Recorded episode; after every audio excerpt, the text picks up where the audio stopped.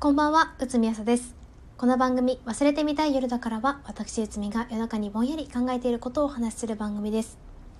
本日は番外編です。受験のエピソードということで、親友が第一志望の大学に行けなかった話をします。うつみの親友は現役の時に国公立の前期第一志望の大学には落ちました。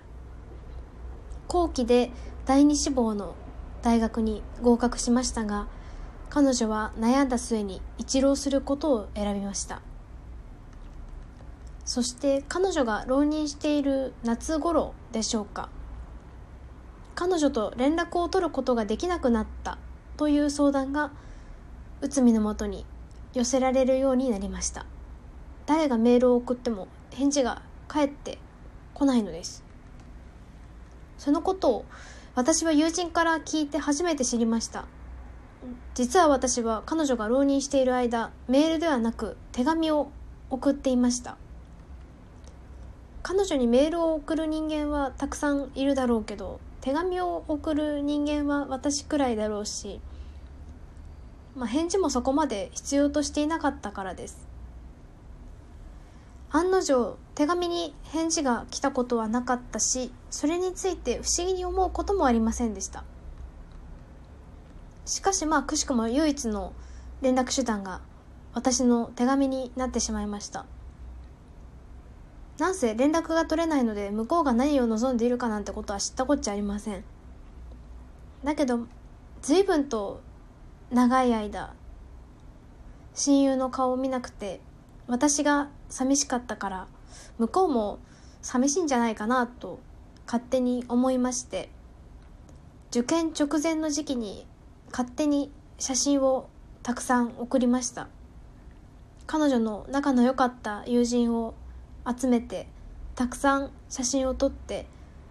手紙と一緒に封筒に入れましたら、随分分厚い封筒になりました。結局親友は一浪したけれども、第一志望の大学には合格しませんでした。そして現役の時にも合格していた第二志望の大学に一浪して入学しました。受験は結果が全てです。ずっと A 判定だった人が落ちたり、ずっと D 判定だった人が受かったりもします。努力賞なんてものはありません。リスナーの皆さんは、現役の時に受かっていた第二志望の大学に結局入るんだったら、浪人する意味なんてなかったんじゃないかと思うかもしれません。しかし私はそうは思いませんでした。それは確かめに行ったからです。親友と連絡が取れるようになってから、私はとりあえず彼女の通っている大学まで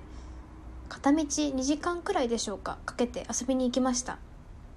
中高ろくねんかんほとんど毎日一緒にいたのに、再会がいちねんぶりだったので、さすがに会う前少し緊張しまして、まあでも改札越しにお互いの顔を見た瞬間、理由は特にないんですけど、爆笑したのを覚えてます。そんでまあいろいろと真相を聞きましたら、誰がメールをしても連絡が取れなかったのは、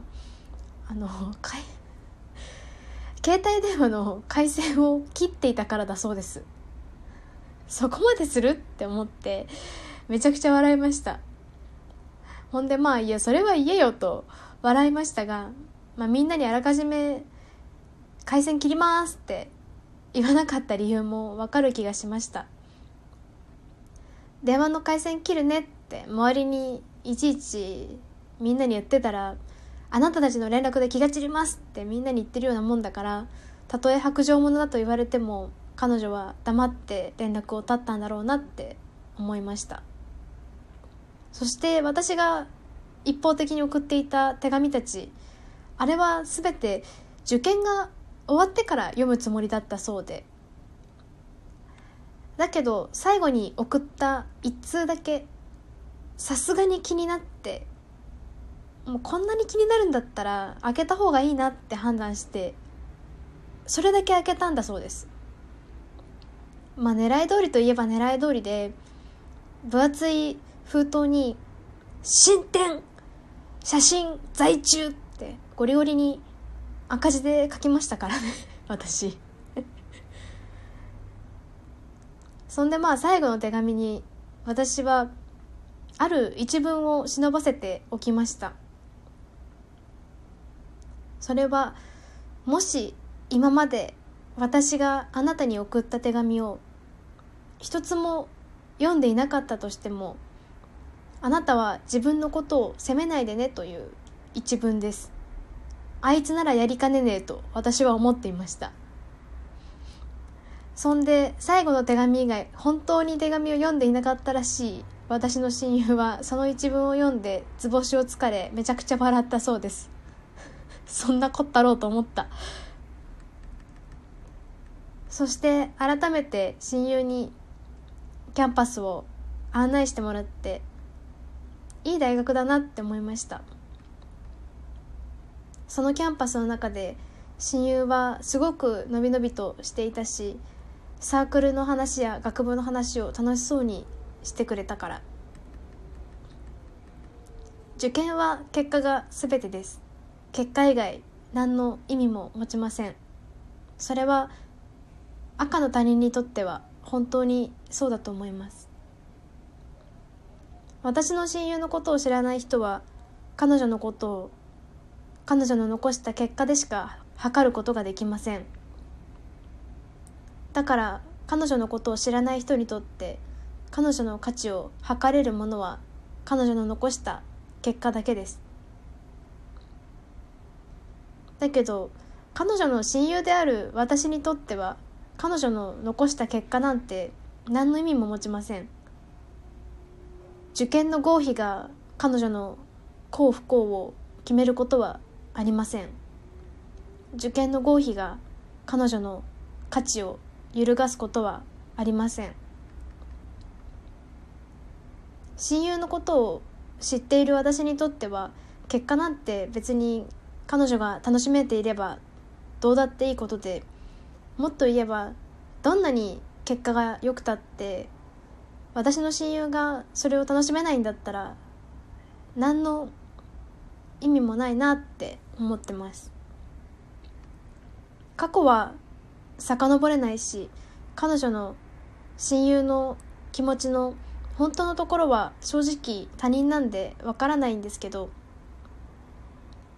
携帯の電話回線切って誰のせいにもしないで挑戦した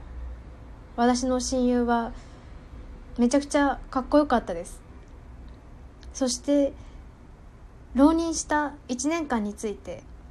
彼女が後悔の言葉を残したことはありません。誰かや何かのせいにするようなことを一言も言いません。言わないからって別に彼女がその間何にも思っていなかったとか、結果に対して何にも思わなかったとか、そんなわけはないと思うんですよね。そんなわけはないだろうけど、それを飲み込んだんでしょうね。それってめちゃくちゃかっこよくないですか？生き様が良くないですか？私は自分の親友以上にかっこよくって優しい受験生を知らないし、やっぱこいつ最高だなって思ったんですよね。そんなこんなで本日は親友が第一志望の大学に行けなかった話でした。まあそうは言っても、私の親友はマジで世界一かっこいいし、あいつみたいに生きようとしてもまあそりゃ無理だと思うんで、これから受験だよっていうリスナーさんは、彼女に及ばないまでもほどほどにかっこよく生きてください。それではおやすみなさい。